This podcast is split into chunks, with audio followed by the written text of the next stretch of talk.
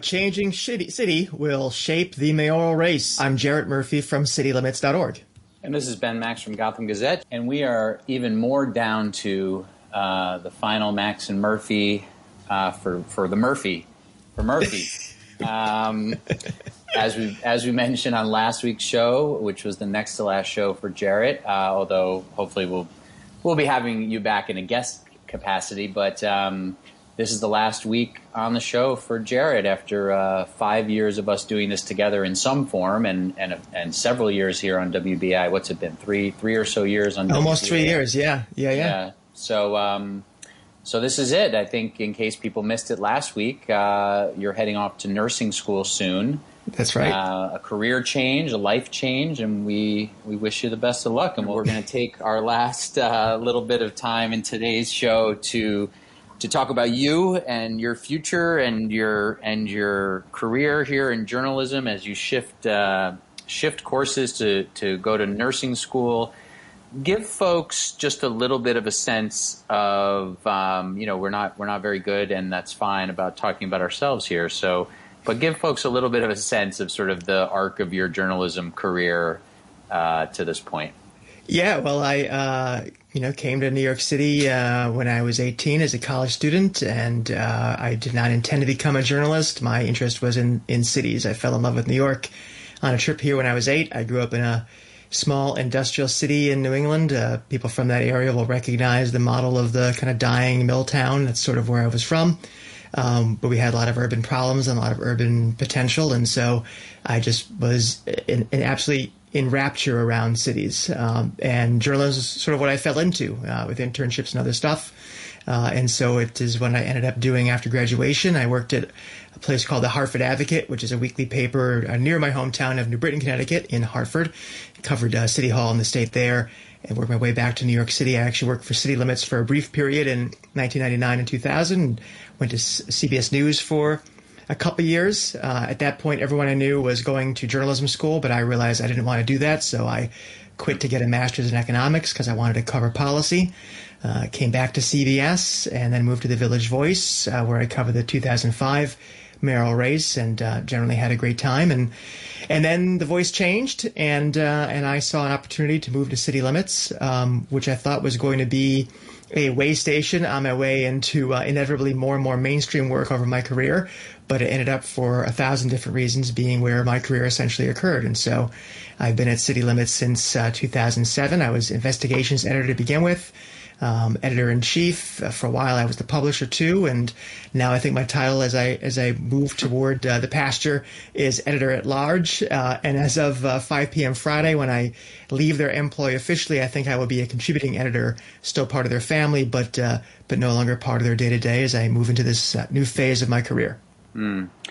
and so, in terms of people, events, moments that have sort of made the biggest difference to you in that journalism career that you just outlined? What what stands out? Well, there's so many. I mean, I think the key thing, if there was one key decision I made, it was to, um, well, was to first of all meet my wife the first day of college because she's a journalist too, and um, she's been a big part of sustaining me in the career and pointing me in the right direction. And she is who introduced me to the great Wayne Barrett. She was a Wayne Barrett intern um, when we were juniors, and I was a Wayne Barrett intern when I was a senior at Fordham. And uh, that internship uh, sort of changed my life. It led to uh, a number of jobs, and more importantly, it led to understanding what investigative reporting really means. Um, you know, exciting moments like running from the the people who ran a sweatshop that we were trying to bust, mm-hmm. uh, and a lot of unexciting moments learning what real reporting is, which is digging through uh, endless documents at the Department of Buildings back when you actually had to go there to see stuff. Um, that was certainly key. I think. Um, and and then, frankly, you know, the decision to go to the Village Voice, leave CBS. Um, was a little fraught because the voice, you know, was on kind of shaky ground and ended up, in fact, being sold a couple years later to an owner who turns out did not like me very much. But that was still a, a just amazing experience to work with Tom Robbins and the great Don Forst and so many people and be part of, you know, a really important part of the city's uh, journalistic uh, fabric. And um, City Limits was uh, a godsend. I mean, it became, you know, the job of a lifetime. It was sort of the job I was uh, born into and um, or born to do, I should say. And you know, I think I, I, sort of it was the rare opportunity where my, my job got better just by my standing still. Other opportunities kind of opened themselves up, and all of a sudden, you know, I went from um, from you know being a, a, very junior editor to to running the publication, and you know getting to partner with you on a radio show and doing TV stuff, and you know feeling like I was really part of the city conversation. So I think a lot of um, a lot of luck and a lot of support along the way, and a few good decisions on my part. Yeah, yeah. Well, that that's great. When you you've you've been teaching. Um, teaching journalism and obviously mm-hmm. mentoring so many high school kids that come through your City Limits program, as well as other interns that you work with, as well as young journalists. Um, what are a couple of the keys, even if they're sort of mundane, uh, which is often when I'm when I'm giving journalism advice, I'm like, this isn't really that exciting, but it's kind of the nuts and bolts. These are some of the most important things. But um, what do you what do you sort of impart on people as what you've seen as the keys to you know being a successful uh, journalist? Uh, the first is to just read everything. All the best secrets are written down somewhere. If you get your hands on documents, you know, squeeze every ounce of fact uh, that you can out of them. Um, that's the lost art. You know, you don't need secret sources. You don't need tips in the dead of the night. If you just do your homework, you'll find amazing stories. And the other thing, and this is advice that even I don't always follow, but I, I try to stress it to anyone is, you know, don't let people talk you out of a story because they say it doesn't matter or they don't care or who cares about that. If if it lights that bulb in your head, or more importantly, if it sparks the flame, um, then it's an important story and it's worth pursuing. Uh, you know, I think oftentimes we we self censor, we talk ourselves out of stories, we think they're silly or obscure or mundane, um, but sometimes those are the stories that can change the world or change a life. And and that's I guess the third and final lesson is that. Um, you know, every journalist wants to win a Pulitzer Prize and, and you know, uh, get a president thrown out of office or get a law changed. isn't always going to work that way. Um, one of the things I've had to balance at City Limits, and I'm glad I have, is the difference between making a small impact on a lot of people and making a big impact on a few people. And there are times to do each, um, but each has its value. And sometimes you might be the only voice talking about um, some pain that people are feeling. And uh, if so, you matter a lot to them. And so I, I would not dismiss the small story with big amp impact for a few people. Mm, mm-hmm.